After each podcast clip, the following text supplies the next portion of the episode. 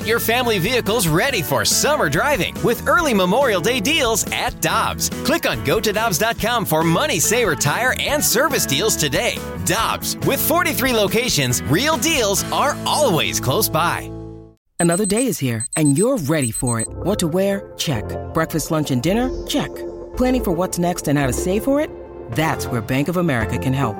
For your financial to-dos, Bank of America has experts ready to help get you closer to your goals. Get started at one of our local financial centers or 24-7 in our mobile banking app.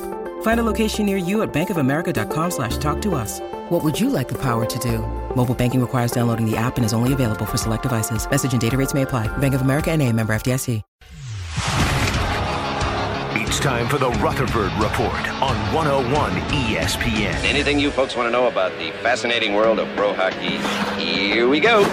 From a team that is metaphorically ending its season just 10 games in to a team that is actually ending its season uh, after playing 80 games. This is our time to catch up with Jeremy Rutherford, Blues Insider for The Athletic. That is where you can find his work. You can also follow him on Twitter at JP Rutherford. We always appreciate him joining us here on the show. JR, how you doing today, man? Uh, better than you, BK. Better than you. I uh, I asked uh, Tanner off the air. I said, "Should I stand inside the rink so we can hear the pucks in the background?" And he said, "You might want to to create some ambience and calm BK down here." Hey, be careful, Jr. The claws are officially out for this guy over here. He is ready to fight. The funny thing is, I'm just excited to be right. When everybody else is wrong about the Cardinals and they end up now being he's better delusional, than people JR. expect, like I, Oh, I'm just geez. excited to be able to say I told you so. That's going to be a really fun Yeah. moment for me. Now JR. he's delusional. Yeah. Hey, let me give you guys a little heads up before we start. I uh, I'm back trying the uh, intermittent fasting where I don't start eating till noon. And BK, when you scheduled this thing at 11:30, I'm a little bit worried that I might pass out during the interview here. Hey, well, you had to let him cook, Jr. Because he was he was ranting and don't- raving. You're talking about Oh cooking yeah, oh to a darn. guy that's sorry, intermittent Jr. fasting. Really? Sorry, Really? That's that's my beef. I'm sorry. you guys. All right, JR. Let's- that, that, he hates us so much. that was the perfect Hey. way to react to Hey, that. I'm gonna duck out here, Curbs. Uh, Did you just call him I called them Curbs. It's because they were dad Couldn't jokes. even hold it in. They were Uh, dad jokes. JR, what have we learned about the Blues uh, basically since the trade deadline? About March 9th is where this thing really turned around after that Arizona, that horrendous Arizona lost. The, the offense has been really good if you just look at the traditional metrics. What have we learned about this team over the last month of the season? I think a little bit, and I'll touch on a few of a few of them. But I think the big picture here is that this team didn't fold, and people are going to say, "Well, how can you give them credit for that? How can you give them credit for beating up on a bunch of non-playoff teams down the stretch? Uh, Eleven wins since the trade deadline." And here's the thing: I've just seen so many times where these things just go completely south, and guys aren't performing, and you don't see the effort. And all of a sudden, the entire offseason is spent about uh, whether the coach is coming back and, and then blowing up the entire roster. And so I think, regardless of who they beat, the situation that they were in, trading their captain, trading the fifth time, fifth best leading scorer of all time, uh, I think that they put themselves in a position where they needed to play with some pride, and they did that. So that's that for me is the big picture. And then you start to look at some of the little things.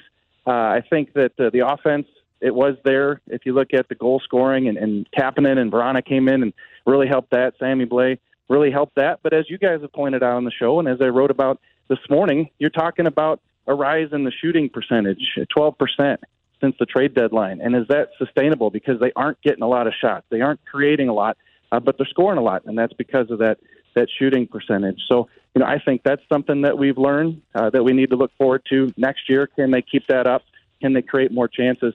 Uh, but I think uh, as you look back at this season, defensively is where the conversation needs to be, and I think that's what everybody's going to talk about this offseason is what can Doug Armstrong do with that top four, if anything, in terms of moving somebody out and starting next September in training camp with a different look in that group. JR, no question, it's it's been an underwhelming season. Do, do the Blues have the correct leadership core in place going into next year?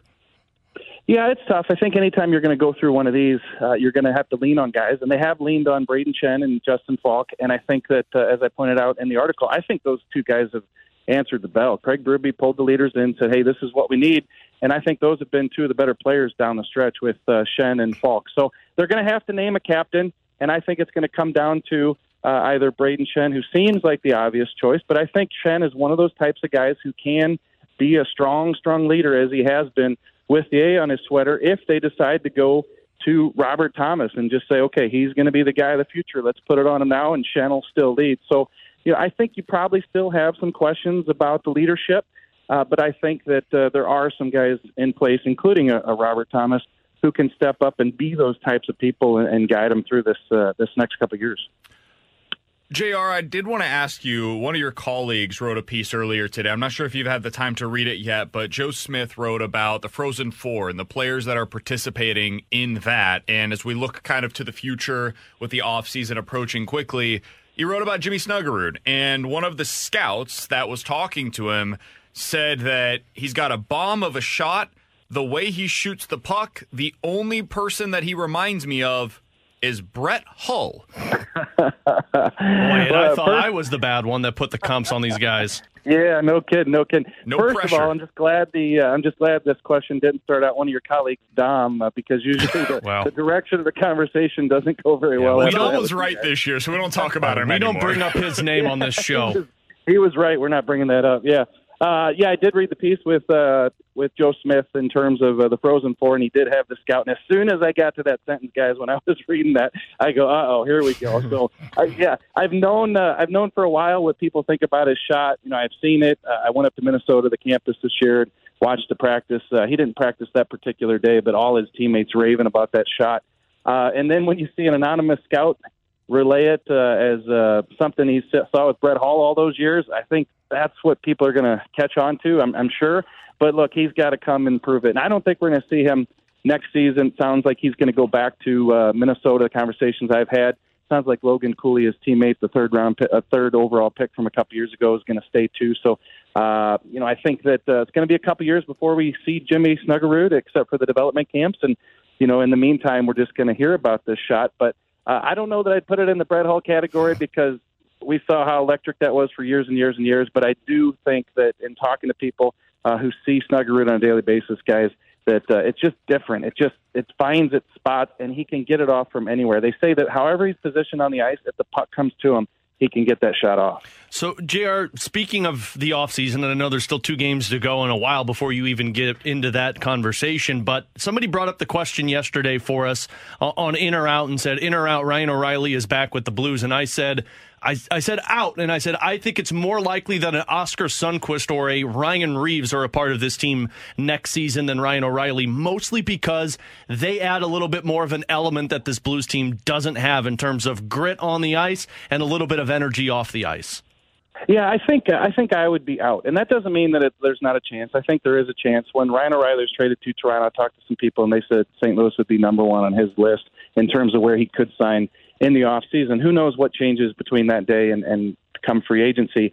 Uh, but here's why I would be out. I think I think you had a situation where you moved on from him, and you're going through this retool, and you got a little bit of a different style of play. You've seen kind of an uptick in the numbers. You like what you're getting from some of these guys that you've brought in, and, and you want to kind of hand things off even more so to Robert Thomas and Jordan Kyrou. You know, as much as I like Ryan O'Reilly, I think you bring him back. He does everything right. Uh, you can't find a better leader, I don't think. But you got a situation where it's just a different style and it's slower. And I do think that when you look at the Blues roster early on the season, you'd trot out a line that wanted to dump it in low and grind it and cycle it around, and then you'd have the other guys come out and up and down the ice. And it just seemed too much of a contrast uh, for me in terms of what the Blues' identity would be. So, you know, I don't want to say like the perfect you know cutoff point with Ryan O'Reilly, but I think that's what happened. The, the contract ran out. They they made an incredible deal with Toronto.